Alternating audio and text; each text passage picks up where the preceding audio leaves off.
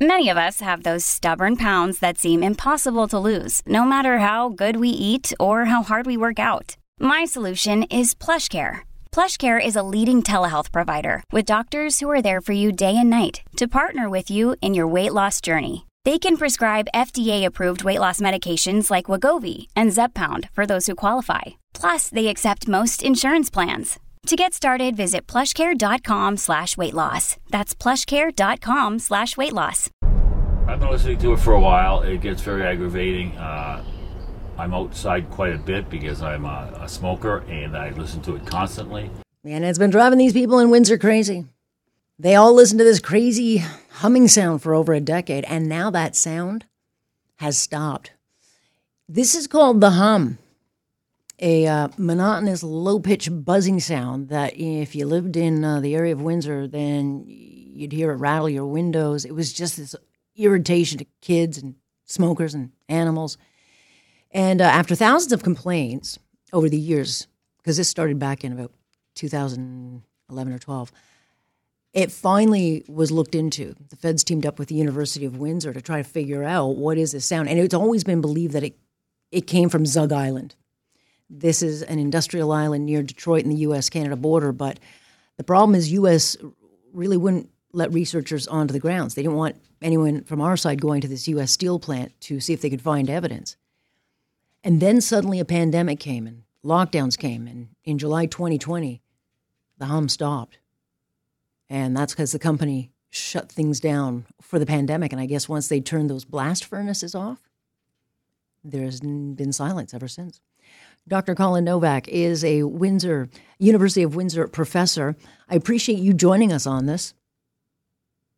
Good morning. Thank you for having me. I remember I spoke about this with a couple of people from Windsor that had been fighting to get this hum stopped um, years ago. And it just, they couldn't figure out, they didn't know where it was. They always thought it was from Zug Island. And, and then it just went, I guess all we needed was a pandemic to stop, uh, stop this. However, um, what's the long term damage on this for people? Is there any?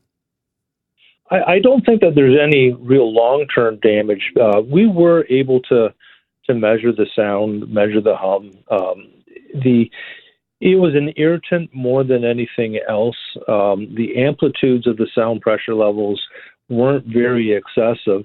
What was annoying about it is the fact that it was there, the time of the day that it would occur, and I think people are very nervous about what they don't understand or what, what they don't know.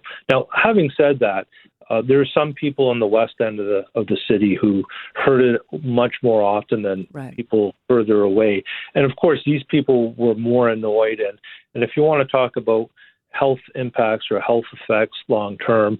Um, annoyance will certainly cause that, but the the actual sound of the hum wasn't anything that would cause physical damage. Yeah, you know, you you, you lose your mind slowly over a period of time, but you'll be healthy uh, while you do it. Having said that.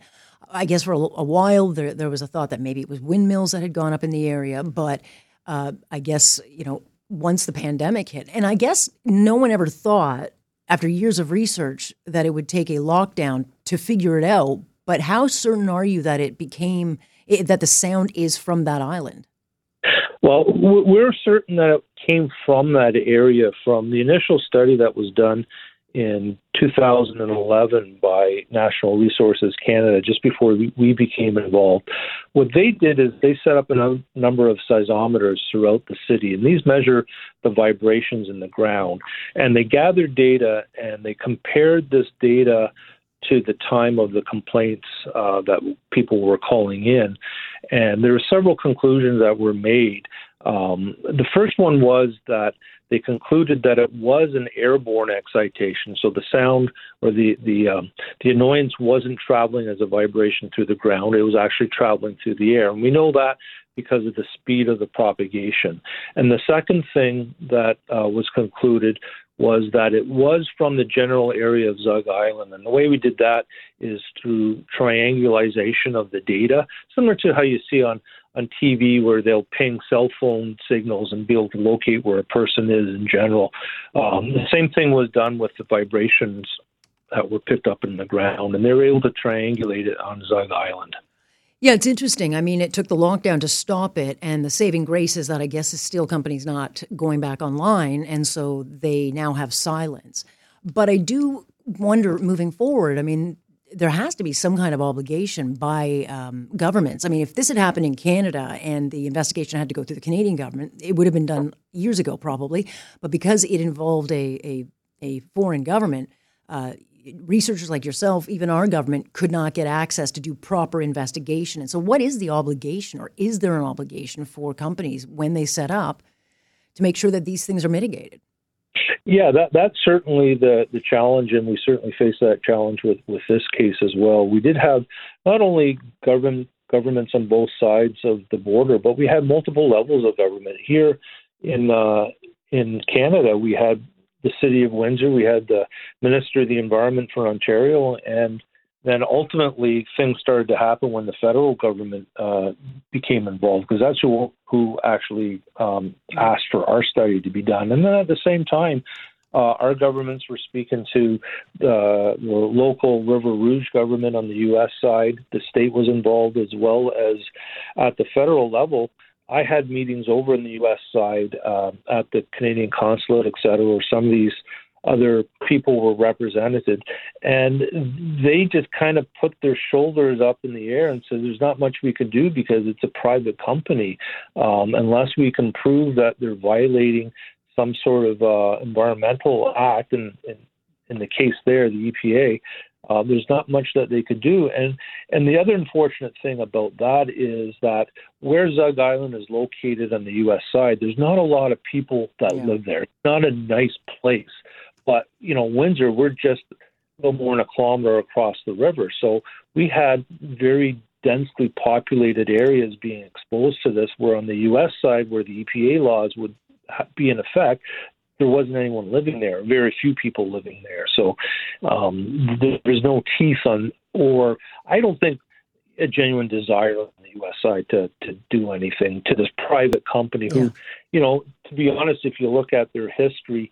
Um, not only at this location but other locations throughout the U.S. They don't, they don't have a very good track record um, from the perspective of environmental stewardship.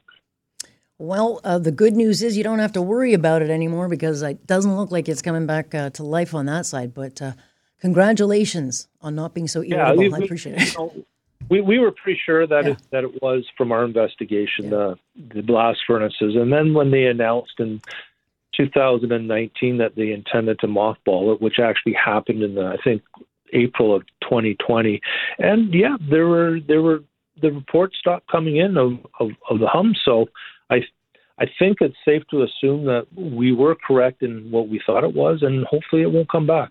There you go. You got your conclusion because of a pandemic. Appreciate it, doctor. Thanks. If it comes back, let us know. You're welcome. My pleasure. I will do so.